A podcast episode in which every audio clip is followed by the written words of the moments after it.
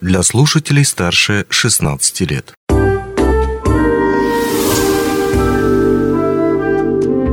Гости дневного эфира. Денис Передонов в студии. Здравствуйте. Дополнительный проезд и еще один оплачиваемый отпуск для лечения. На эту тему мы беседовали здесь, в студии, в апреле месяце. И тогда пилотный проект Федеральной страховой службы только набирал обороты. И вот по истечению этого времени можно подвести итоги. В этом нам поможет заведующая отделением периодических медицинских осмотров медцентра «Алроса» Елена Токмалаева. Елена Валерьевна, здравствуйте. Здравствуйте. Итак, давайте освежим память, может быть, только тем, кто прямо сейчас прильнул к экрану или к радиодинамикам э, наших зрителей и слушателей. Что это за проект и в чем его уникальность? Данный пилотный проект э, проводился э, компанией «Алроса» впервые. Он направлен на профилактику развития профессиональных заболеваний у работников, которые трудятся у нас во вредных условиях труда. Может быть, вкратце перечислить эти профессии, которые входят в группу риска? Шахтеры, проходчики, работники, управляющие любыми видами транспортных средств, ну, в общем, люди э, таких профессий, которые работают постоянно вот, в атмосфере каких-то вредных выхлопных газов, и не только выхлопных, э, пыль, песок и все такое. Что да, основные вредные факторы – это пыль, шум, тяжесть труда, переохлаждение, вынужденное положение там, туловища и так далее. И э, что в себя включает этот проект, проект Федеральной страховой службы?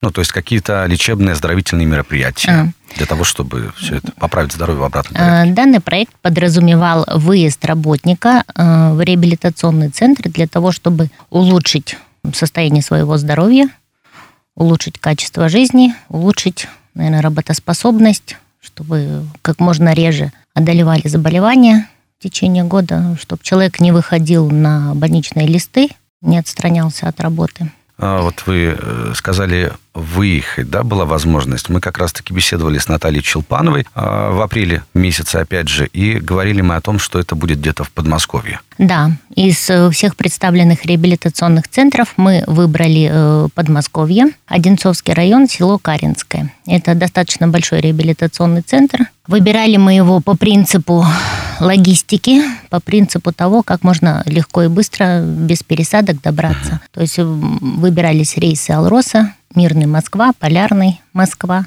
Вот. И в самой Москве тоже как бы нам предоставили все этапы транспортной схемы, как можно было добраться конкретно до реабилитационного центра. Угу. То есть все удобно, в общем-то, там да, без... Да, ну, работники остались довольны. Угу. А сколько этих самых работников-то было, которые приняли участие в пилотном проекте? По итогу у нас прошли реабилитацию 50 человек.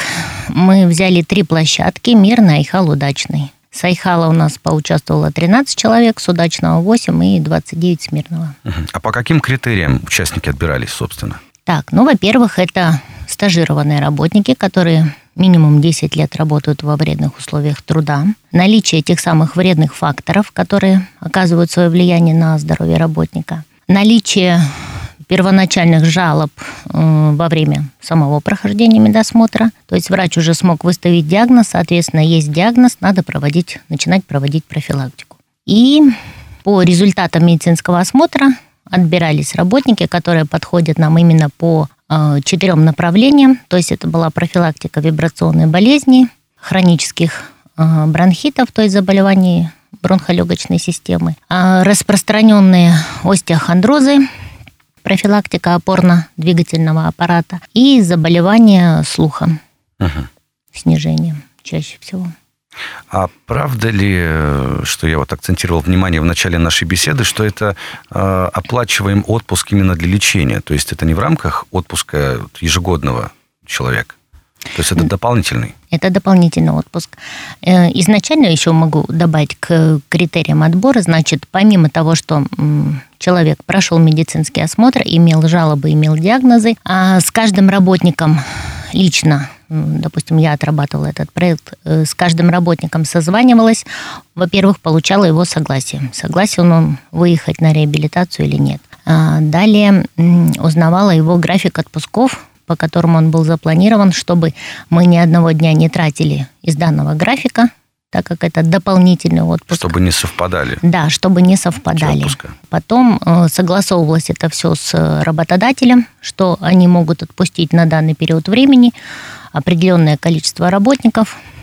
И затем, когда все везде было получено, э, работник приходил, писал заявление, потом издавался приказ о том, что у него дополнительный оплачиваемый отпуск, дополнительный оплачиваемый проезд. То есть он ни копейки не тратил из своего кармана. Ну вот и по итогу они оздоровились, э, побывали э, в санатории. Так вот, обратная связь от работников какая-то есть, которые участвовали в проекте? Да, да. Абсолютно каждый работник оставил отзыв о том, как они съездили. Остались абсолютно довольны работники. Первое большое было пожелание и благодарность. Это то, что работники были в данный момент отстранены от работы, что они не получив процедуру, они могли прийти в комнату и отдохнуть, для того, чтобы как раз-таки организм понял, что его оздоравливают.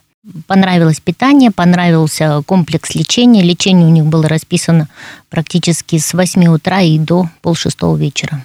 А вообще сколько дней длилось лечение? 18 дней была реабилитация. 18 дней. Ну, да. вполне себе, да, для того, чтобы отдохнуть, и причем так внепланово, и билеты тоже оплачивать не пришлось. Все да. только на пользу, все только на руку.